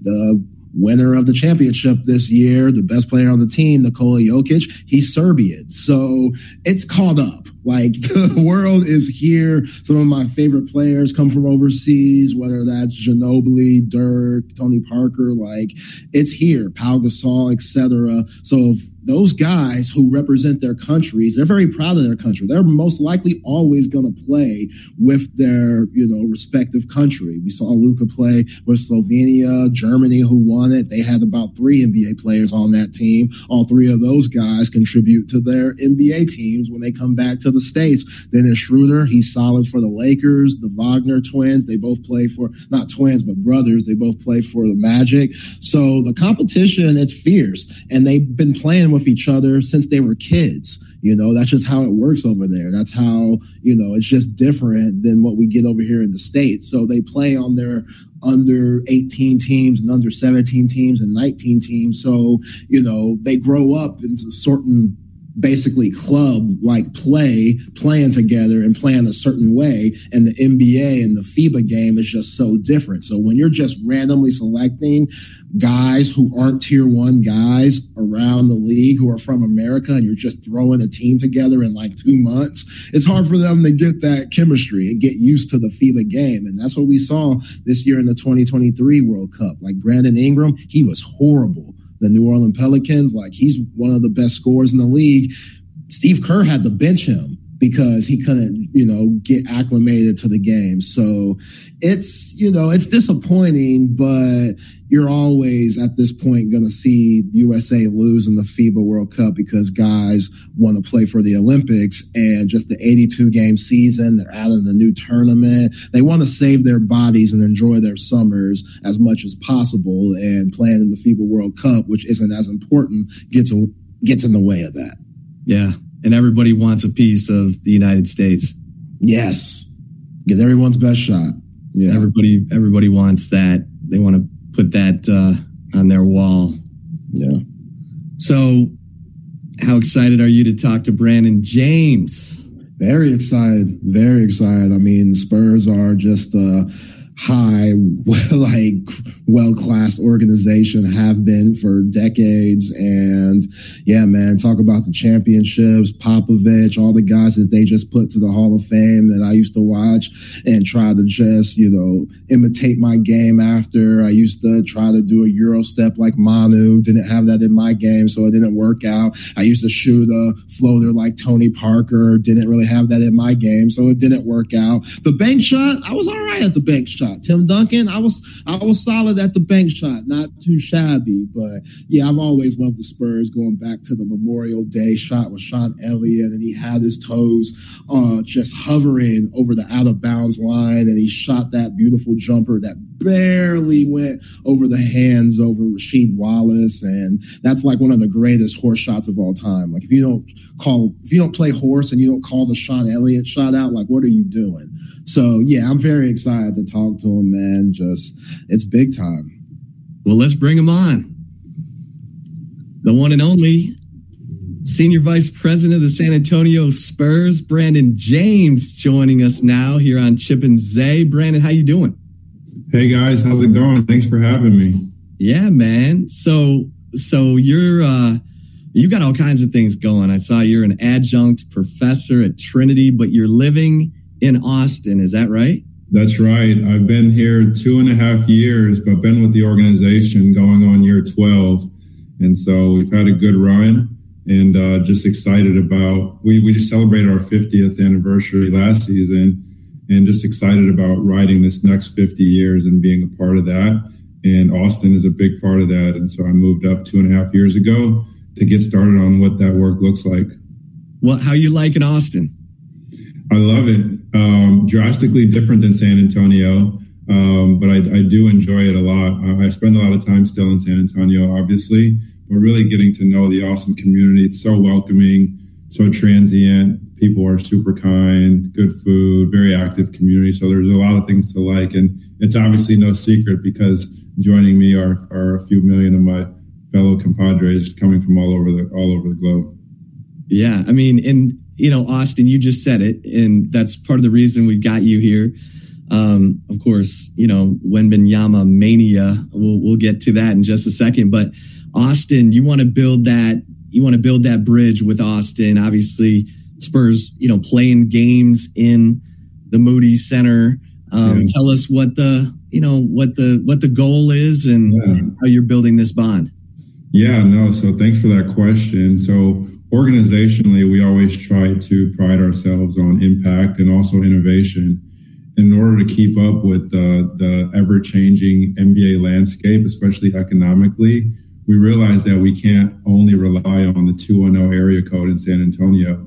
And so our efforts are to expand our footprint from as south as Mexico to as north as Austin and everything in between and become the sort of NBA team for this entire region.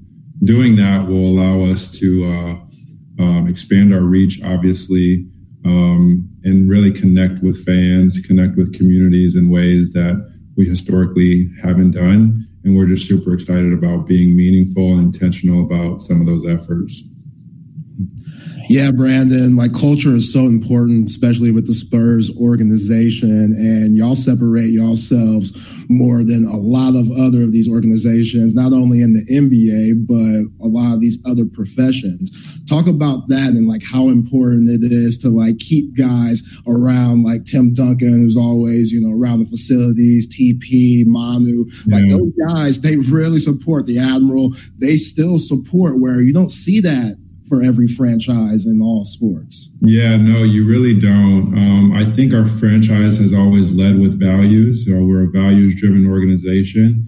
And that's the filter on all of our decision making. The first and primary filter is does it align with our values? And so when you see guys like Tim Duncan staying in market to live, and same with Manu and Tony um, and other guys that are that have come after them, it doesn't come as a surprise because those guys are are like minded in the sense that um, families first, um, doing things the right way, not skipping steps. Um, those are things that are, are, part of our culture. And it's no surprise that guys want to stick around long after their careers are over to be a part of that still. So, what can Austinites look forward to um, as this Spurs outreach continues? Yeah, uh, there's something for everyone. Uh, where we have a comprehensive approach to integrating our brand here in Austin. Grassroots efforts from watch parties, um, aligning ourselves with the sort of Austin stalwarts, whether it be University of Texas, ACL, South by Southwest, really ingratiating, our, ingratiating ourselves um, to things that people recognize as Austin, very Austin centric, and trying to be a part of that. Um, but also bringing our, our, sort of values and culture that we are in San Antonio to Austin, but in a, in a, in a meaningful way. Um, and so we're just excited. Our games this year are during South by. And so we had some meetings with them last week and figuring out the right way to sort of blend the two things that we're doing, um, just so it sort of fits naturally into this uh, burgeoning ecosystem that is Austin. And we don't know who the opponent is. No, we do. Yeah, we do. Uh, we're playing the Denver Nuggets and we're also playing the Brooklyn Nets. So we got the NBA champions coming in, and then obviously the Brooklyn Nets are a young and talented Hello. team. So super exciting two games. Yeah, okay, definitely so, have to check those out. Yeah, so the Denver Nuggets game, can uh, people get tickets already? Yeah, on sale starts tomorrow, or no, sorry, Friday. And so, yeah, Friday you can go on the website, get those tickets for the Moody Center games. There's premium packages still available. Um, they're going to go fast, so we're excited. We broke the we broke the attendance record uh, once, and then we broke our own attendance record the second. And so there is demand here, and I would just encourage people to get their hands on those tickets as quick as they can because it's going to be really exciting to have the NBA teams come here and play in Austin. So, what's the date of that uh, of those of those games, Brandon? March fifteenth and seventeenth. That's awesome. Yeah, that's big time. So, how did this come about? The partnership with the University of Texas to have games at the Moody Center. I've seen the photos with RC and you know Pop with Coach Terry and Vic Schaefer yeah. and stuff. Like, how did that come about? Like, what made it positive for both sides to do this? Yeah, um, like I said, it's important for us to ingratiate ourselves with the things that are Austin and University of Texas is the the 800 pound gorilla in the room. And so we realized very early on that to do this the right way, we're going to have to build an alliance with the University of Texas. So finding ways for their coaches to connect with our coaches is just a piece of that puzzle. We also have uh, members of our staff teaching on the faculty at the University of Texas. We've also done some student driven programs. Um, and so uh, the more we can align ourselves with what's important to the University of Texas and Austin generally, the better, the more fertile the grounds will be for our, our, our hopeful expansion into this market.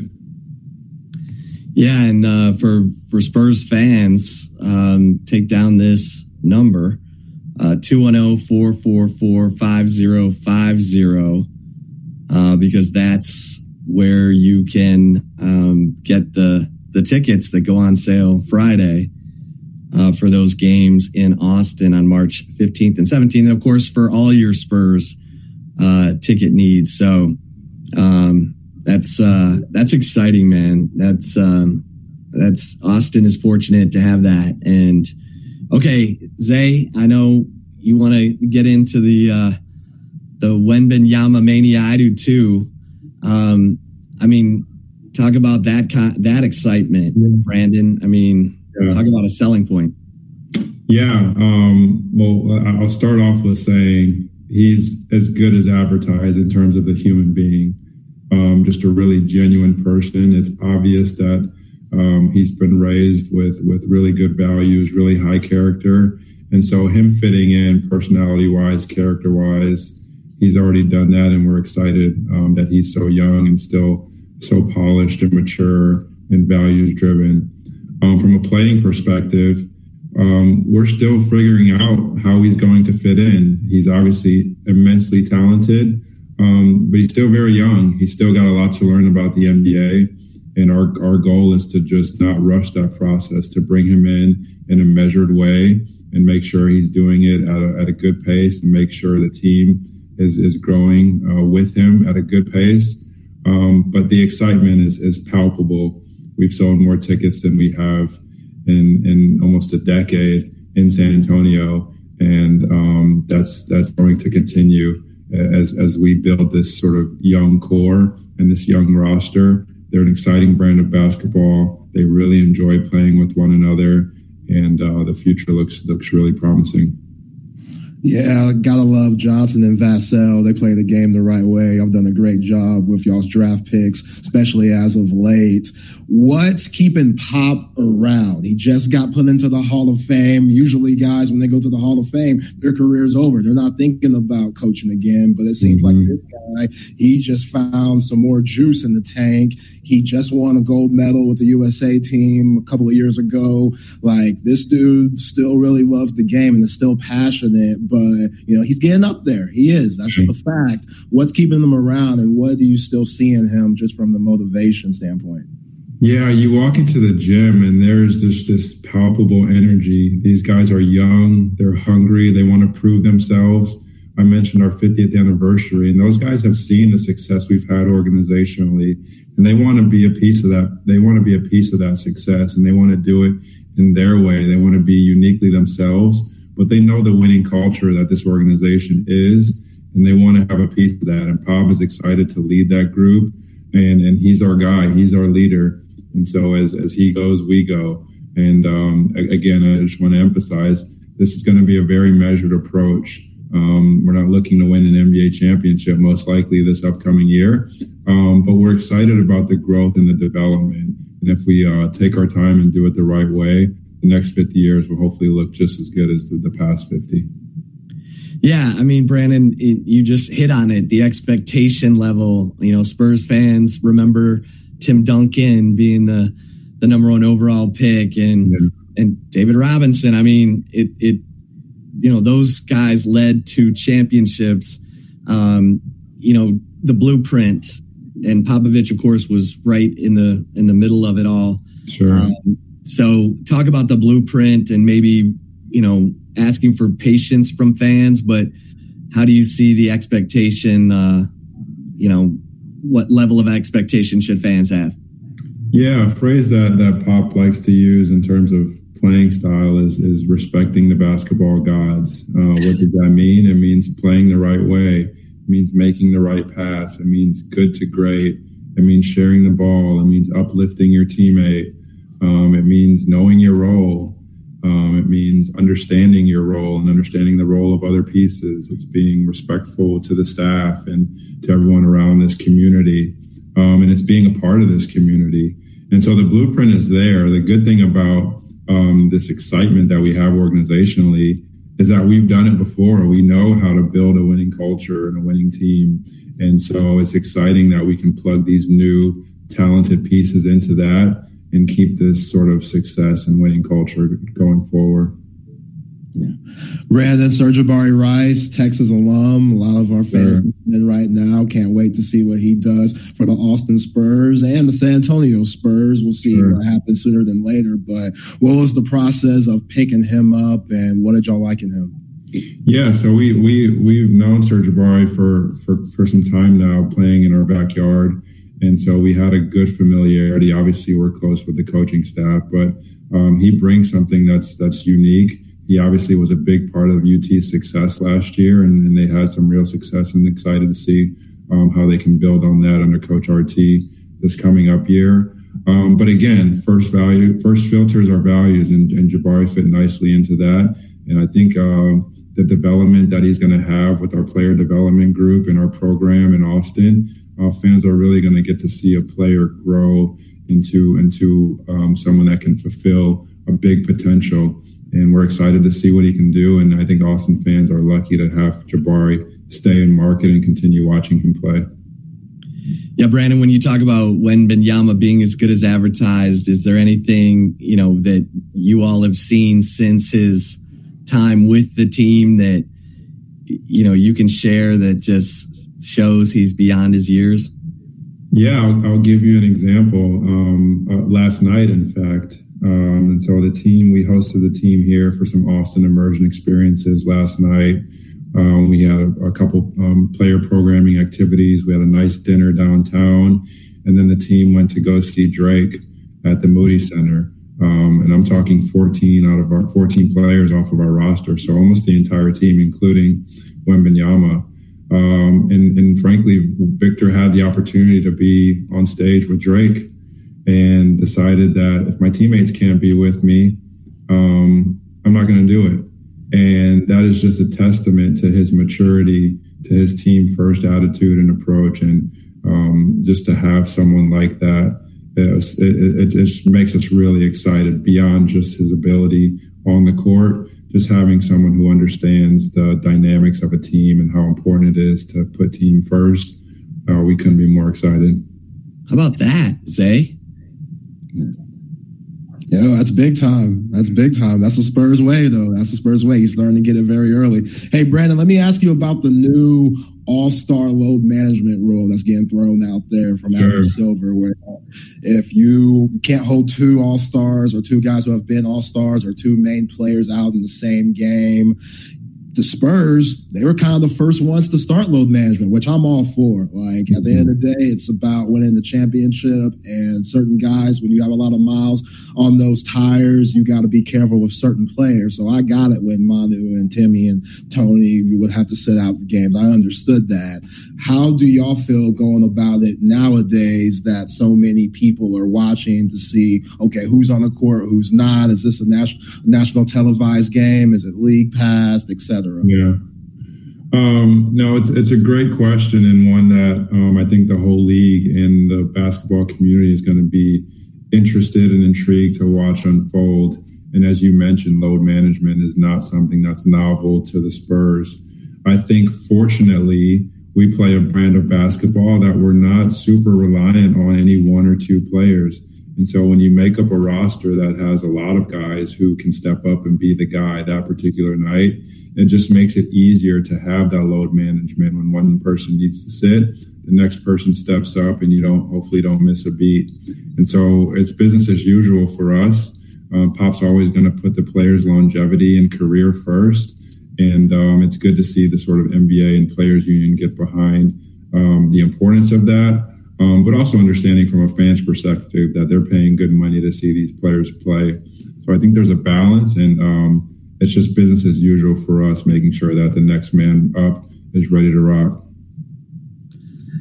Well, Brandon, man, we we really appreciate it. Um, this is uh, this is exciting stuff for Austinites, and um, again, just uh, take down this this number so that you're ready to go when the tickets go on sale on Friday. Um, 210-444-5050. You can also text Spurs games to 210-444-5050 to get more information on pre-sale access uh, and the I-35 series premium package. So again, text Spurs games, all caps, to 210-444-5050 um, to get that information um, so that you can be right there uh, watching the Spurs and the Nuggets um, playing in March. Exactly. Hey, Brandon, before we let you go, what's your favorite Spurs moment of all time? From Sean Elliott's Memorial Day miracle shot to 05 mm-hmm. winning in game seven against the Pistons. Hell, you could even say when Robert Horry knocked over Steve Nash and made yeah. those guys, Amar'e and uh, Boris Diaw get up and David Stern suspended them. It don't matter. But what's your favorite Spurs basketball moment? Yeah, so I, I, joined the team in 2012. We won the championship in 2014. And so I had the fortune of going through finals and losing to the Heat. And then just the redemption story of coming back and facing that same opponent and actually winning it. Um, there's no more memorable experience than being a part of a championship team. And that will always be etched in my memory as sort of a big piece of, of why we do this. And so on the quest to do it again, we think we have the right pieces to start that, that uh, pathway. And uh, I think Austin should be really excited to be a part of that. And uh, we're excited to, to share that with the community of Austin for sure.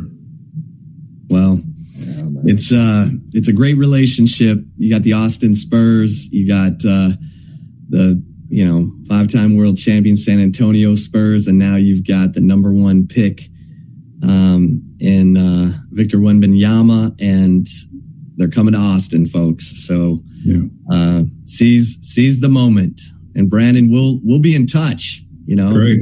now that you're an Austinite, we got to make sure that we're getting you on every now and then. I'm here. I'm here to help, and uh, I appreciate what you guys are doing. And uh, go Spurs, go! Thank you guys for the time. Appreciate Thank it, Brandon. Appreciate it. See ya. Brandon James, Spurs senior vice president, uh, taking some time for us. So um, everybody, get on board. Get uh, get moving. Fridays when those ticket sales go, um, or when those tickets come out quick. Yeah, they're going to be gone quick, right? They're be gone quick. The Nuggets, man, they going to be on. gone quick. And we just talked about that new rule Adam Silver put in. Joker or Jamal Murray, they gonna have to decide which one ain't playing tonight. That's just that's the new rule. You can't sit out both. So one of them's going to play, which means you're going to see some serious ball out there. And even if they didn't play, you'd still see some serious ball of Michael Porter Jr., Aaron Gordon, and other guys. But yeah, man, Brandon, that was a great interview. I mean, how excited are you? Oh, very, very excited, man. I, yo, I get him talking about that 2014 team and what they had to overcome and losing to the Spurs in 2013, especially the way they did. I mean, Ray Allen, LeBron missing the shot, Chris Bosh gets the rebound, Ray Allen hits the three in the corner, and you know that was Game Six, and you knew after that shot, just momentum wise, even though it's the Spurs and they just have they're so mentally tough, it's very hard to come back from that. And they end up losing. And then 2014, hey, they got their mojo back and became one of the greatest teams of all time. Like that 2014 squad doesn't get enough credit. They should be mentioned with the 86 Celtics, the 96 Bulls, you know, a couple of those Bill Russell, Bob Cousy teams in the 60s for the Celtics. Like that's one of the greatest teams of all time. About four Hall of Famers on that team, and Tim Duncan, Manu, uh, um, Tony Parker, and Kawhi's going to be in the Hall of Fame. Like that's that Spurs team was special. Patty Mills didn't miss a shot that whole playoff. It seemed like Boris Diaw. They would run the offense through him at times. Like it was ridiculous that 2014 team, and they played so fun. Like the ball moved around. It just it jumped around. The shot went up at the right time. Like, yeah, that's that 2014 Spurs team is one of my favorites of all time. And I definitely understand why that's one of Brandon's favorite moments of being a part of the Spurs organization. Well, I'm glad he didn't talk about the, the 2005 NBA finals because that was my, my Detroit Pistons um, just getting crushed by Manu in, uh, oh, in man. game seven. Oh, Uh, mean, Manu was doing everything. That was a low scoring game too. I remember as a kid, like, dang, are we gonna get in the eighties? Right. Like, that 80, was 81 74. Yeah, man. I I just remember Rip Hamilton couldn't buy a bucket, Chauncey Billups, all those guys. They could not hit a shot. And Manu, man, with the hair, that's when before the ball spot and stuff, when he was doing a lot of this, he was moving and shifting and euro stepping his way around folks. Like, yeah, that's if you're a Detroit Pistons fan, that one hurts a little bit because oh, uh, that was the last just, time they went to the finals with that crew. I mean, Manu took over in that fourth quarter. Him and Duncan. I mean, I thought, I honestly, I thought Manu should have been the MVP. They gave it to Duncan. Hey, you know, yeah, but Manu was he was unstoppable in that in that fourth quarter. It was uh, it was a great moment for the Spurs. Tough, tough. I gotta go back and watch that because was Tayshaun checking them? You would have to think for Larry Brown's crew. Like Tayshaun, Tayshaun was one of the most underrated defenders of all time. 6'10 coming out of Kentucky, the long arms that he had, like his iconic Reggie Miller block. Like that dude was an elite defender. So I don't know who else he would have been guarding, but if Manu was giving Tayshaun work in game seven, oof, I mean, that's why he's a Hall of Famer himself, Manu Ginobili. Like, that's very impressive. Yeah. Yeah. Mm, mm, mm. My bad, man. That's that bad PTSD for you. Yeah.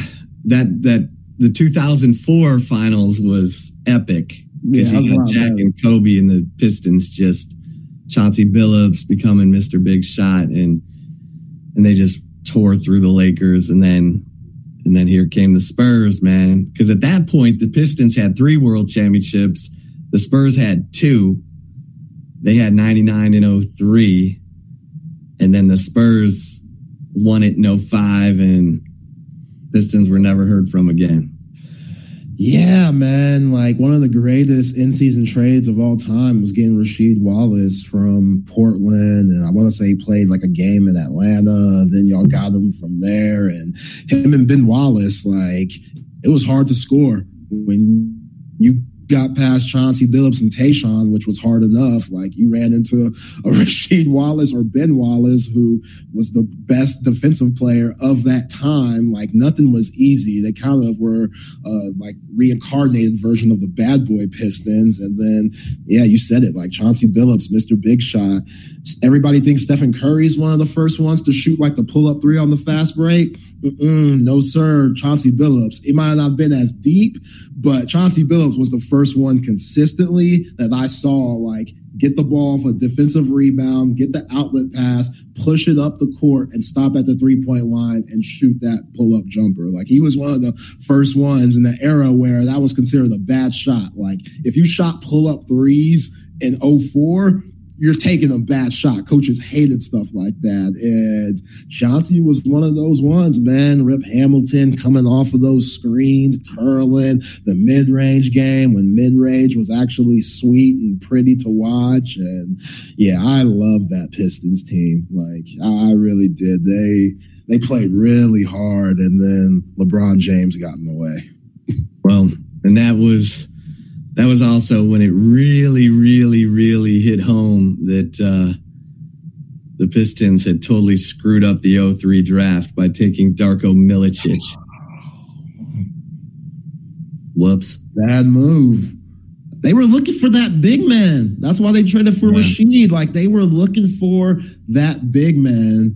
And Darko was supposed to be good. He was supposed to be special. Like I don't know how you don't pick Carmelo with what he did to the Horns in the Final Four game and what he did to Kansas in the championship game as a 19 year old. Like, I don't understand that. Like, that dude, say what you want about Carlo, Carmelo Anthony. He's one of the greatest scorers of all time. He was special. Like, sorry, Darko, but yeah, Carmelo could play the four for us. He could be a power forward. He was big enough. He might yeah. not block those shots, but he'll get it back with a three. You know? Carmelo went third, Chris Bosh went fourth, and D oh. Wade went fifth. Oh. and then D Wade ended up beating you in 06. Yep. That's what really hurts. Like, it really hurts. Man. Yeah, that's it really tough. hurts. That's tough. Hell, David West went 18th in that draft. Yeah. He was solid, borderline Hall of Famer, probably. Man, Okay, enough uh, pain. Enough pain. Um, Zay, um, I guess it's uh, it's time for the right call, my friend. Oh, let's get it, man. Yeah, yeah. Call. Yeah, man. The right call today. Let's see. What do we have here? So, you know the show quarterback. Netflix show. Terrific. Marcus Mariota, yes. Kirk Cousins, Patrick Mahomes all did fantastic jobs. And Peyton Manning, who's the executive producer and has his little media company, Omaha and stuff, he's doing a great job with that. You know, we saw different aspects of where the quarterback is in the NFL. From Marcus Mariota being a couple of plays away from being out of the league, lost his job. Kirk Cousins, kind of the middle of the pack. Can he get over the hump and put the Vikings over the hump? And then, you know, one of the greatest quarterbacks in the uh, National Football League, Patrick Mahomes, who won a championship last year. So it was terrific. But, Chip, for season two, Peyton Manning's having a very hard time finding guys wanting to participate in the Netflix special. And I get it. You know, the NFL game, especially being a quarterback in the NFL, like it's a lot of pressure. You know, they call it not for long for a reason. I mean, you don't have many opportunities, some bigger than others, some longer than others, but you could easily get distracted. And that's what a lot of these guys who have declined, that's what they say. They say, I just can't have the distraction. I don't want to be a part of that. And they, they did such a great job of getting the families involved. You saw all these guys' wives. You saw them with their kids. Like Patrick Mahomes' wife was pregnant. Marcus Mariota's wife was pregnant. We Kirk Cousins reading to his kids and stuff. So that's a lot. That's a lot. Bringing Cousins' wife picking out his clothes. Yeah, picking out his outfits and stuff. Which, like you know, hey, to each his own. But yeah, like that. That could be a lot. And having to worry about that, win or lose, that's that seems like something that could really just get on your nerves depending on the person. So they finally found their first quarterback for season two, and it's Matt Stafford. So that's going to be interesting. Matt Stafford going through this year in 2023. What we're going to see from that. But other than that, they just can't find people. But yeah, the Dallas native, Highland Hills, he's going to be season two. Okay. All right. We like it? Yeah. Yeah. You know, Matt Stafford's a fascinating character for me because he was at Highland Park. Mack, I'll never forget Mack Highland Brown. Park, yeah. Mack Brown trying to put a deadline on Matt Stafford's recruitment, and Matt Stafford was like, uh, I don't think so. Mm. I will. I will be taking my time and my talents to Georgia. Um, but um, yeah, Mack tried to. You know, Mack was always trying to get guys to commit early and and stuff. But then he goes to the Lions, of course. So, and I thought Matt Stafford was unbelievable. I mean, he led all those fourth quarter comebacks in Detroit. They were always having to come from behind because they were always behind. And and then he goes to the Rams, wins the Super Bowl. I could not have been happier for him. He deserved it after all of his, you know, attempts and just being a great teammate in Detroit. And they had, man, they had some windows in Detroit, but they had terrible coaching.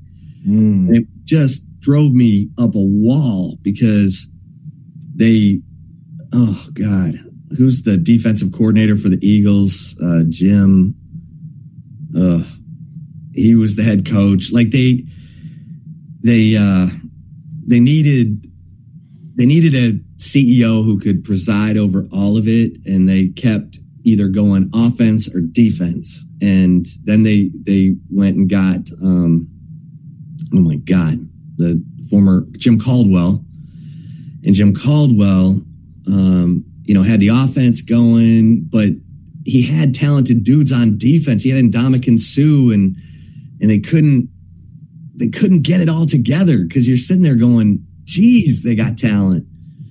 Um, in that organization, you know, changed when uh, when Mama Ford took it over. It got better, which that should have happened a long time ago. But um, Jim Schwartz, yeah, Jim Schwartz, like he he just he couldn't connect with the whole locker room and and so it, you're just like, come on, you know. Um, I, I really wanted them to hire Mike Zimmer, but you know what could you do? So now we'll see. Dan Campbell is a guy who's played the game. He he talks to him honestly and transparently, and they respect him. He's like, listen, we're gonna hit today because we gotta we gotta hit today, guys. I'm not gonna make you do this all the time. Like he explains why he's doing something and I think they really play for him, and and that's that's hard to find in the NFL. It really is. Like you look at the Buffalo Bills right now, Zay. Like mm. Josh Allen, we talked about it a little bit yesterday, but his post game after that that Monday night game where he's like, same crap, different day. You know, I got to be better.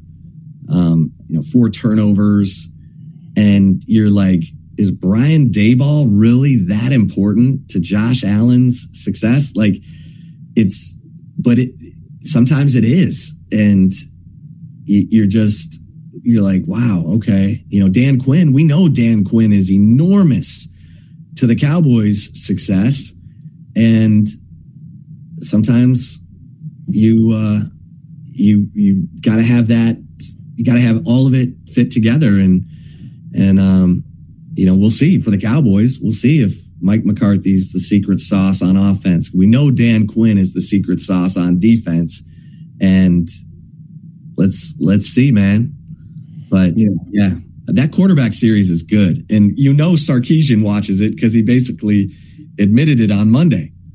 Yeah, him being a former quarterback, he definitely, I could see him loving it. And yeah, he mentioned it talking about Andy Reid, a guy that he looks up to and probably steals a few things from when it comes to his own play calling. But yeah, I, I love Dan Campbell. It's hard for me to love an Aggie, but it's hard not to love that guy. Now, I think he needs to calm down on the caffeine. Have you seen his like, what all his like caffeine slash coffee dose every day it's ridiculous. Like, how is he not running off the walls? Which you could tell there's something not all there with him. And that makes a lot of sense how much he spends on Starbucks every day. But yeah, we talked about it with John Brown, Chip, and Deion Sanders. Like, they have to see your most authentic self. They have to see you being real because that's relatable. So when guys are, you know, trying to be the tough guy and the meathead, and, you know, you got to understand these guys have families too. These guys have kids. This is grown ass men in the NFL. And if you can't relate to that and you're just out here yelling at them and stuff like that, you could lose a locker room really easily. And that's what happens to a lot of guys that get got very early in their careers, like Nathaniel Hackett. You can't tell me he wasn't doing some of that stuff. We just talked about Schwartz a little bit. Like there's certain guys that just think that, hey, my way or the highway. They don't ha- hire good you know, people around him. They think that their say is the best say. They're not willing to listen to their coordinators or assistants and stuff. And it's just, you know, doomed for disaster. So, yeah, like you need that type of coaching as far as quarterback goes. There, it's just going to be really hard for Peyton Manning to keep finding these guys. Like it's just that position, what you saw this past season. Like you got to live up to Patrick Mahomes. Like you got to live up to a guy going to the Super Bowl and you following that. Like that's that tough crowd, you know. Yeah. And a lot of these guys are trying to beat that. Like Patrick Mahomes is clearly confident in himself and just like as sure as I don't know what I can't say a lot of these other guys, 31 guys, are like that. Can, you know, have that. You know, Chris Jones on the other side, Andy Reid as a coach, Travis Kelce, and, you know, you can focus on other things off the field and focus on being filmed along with, you know, the stress and what comes with being an NFL quarterback. Like, guys don't want that. And I, I get it. I get it. It's just such a stressful game. It's such a physical game. You got to be locked in, and that's easily a distraction. So, do I want season two to happen? Absolutely. It's great. You, you, said it best. Like, it's a great show. It's great for us NFL football fans to just get behind the scenes, but it's going to be hard for them to keep this up because guys just don't want that limelight. Guys, you know, because when they play bad, what are they going to say? Oh, they're filming quarterback for him. He's not locked in. They showed him, you know, with his niece at a quinceanera or something like that, and he was dancing with her before they got blown out like Daniel Jones, 40 to 0 with the Giants versus the Cowboys. Like, that that looks bad. It looks really bad. So I get it, and it sucks. But yeah, I don't expect to see guys signing up for season two anytime soon, except for Matt Stafford. Yeah, they kind of like peaked in season one. You had Patrick Mahomes winning the Super Bowl, and Kirk Cousins got off to that great start, and um, you know, and then Marcus Mariota. I mean, it's it's a fascinating it's a fascinating concept. I just, yeah, it's going to be hard. It's going to be hard to get guys to to sign on because um, there's a lot that can go wrong. But um, I think because Peyton Manning is Peyton Manning, he got he got those guys to to sign on, and and now that everyone's seen it, they're like, oh man, that's a lot. That's a lot. that's a lot. Like That's you're in house talking to my chef, like talking to my wife, and they, and the wives have to agree too. Like how many wives want that publicity and stuff? Like oh, they're gonna be in the house, they're gonna be around the kids. Like a lot of people don't want their kids being shown on camera that often. Not everybody's yeah. like Trevon Diggs' son is out there just being a little baby kid and stuff. Like not everybody's like that. So yeah, not only the quarterback does he have to agree, he has to check in on the household and see if everybody agrees that in the house that he's living in, which, you know, you and I are both married, that could go east or west. yeah, for sure. Um, well, before we uh, get to our the debut of our new show here, can't wait. Texas Sports Unfiltered. Fire the cannon. Can't wait. Um, let me let me tell you about Dr. Greg Ueckert because Dr. U is he's Austin's dentist. And listen, whether you just need a, a checkup or you need some advanced dentistry or you know whatever your dental needs are, Dr. U's got you taken care of. Um, and they want to give you that smile that that is worth smiling about. So just get this number down 512-345-3166 um, or check them out online at Dr. Ueckert, Dr. U-E-C-K-E-R-T dot com. Um, and Dr. U's also doing some amazing things with Brain Vault, the mouth guard the, that's uh, patented that has, you know, proven to reduce the risk of concussion. So if you're a, a parent, a coach, um, of a youth football team, just go to uh, brainvault.com uh, to schedule a fitting. You know what I'm saying? Um, so Zay. Yeah, excited about the fire the Cannon podcast, Megan and Rocky. They are Texas fans, bleed burnt orange through and through. You probably see them on Twitter at Texas Fancy Boots, and Rocky knows best. These ladies know their stuff. They love their football. They love their Longhorns, and great bringing them to Texas Sports Unfiltered. Brad has just done a great job bringing such a great group of people to give out that great just Texas media product that a lot of people have been fiending and missing. So yeah, glad to bring these ladies to the team and we just get stronger and deeper, Chip Brown. just get hey. stronger and deeper at Texas Sports Unfiltered. This is the place to be. This is where you need to be to get uh, all your your favorite voices from uh, Austin Sports Talk and the fact that BK came back from Houston to to make this happen that was enough for me to to jump on board. And uh and we're just we're just building this thing just building it you know? And that's what it's all about.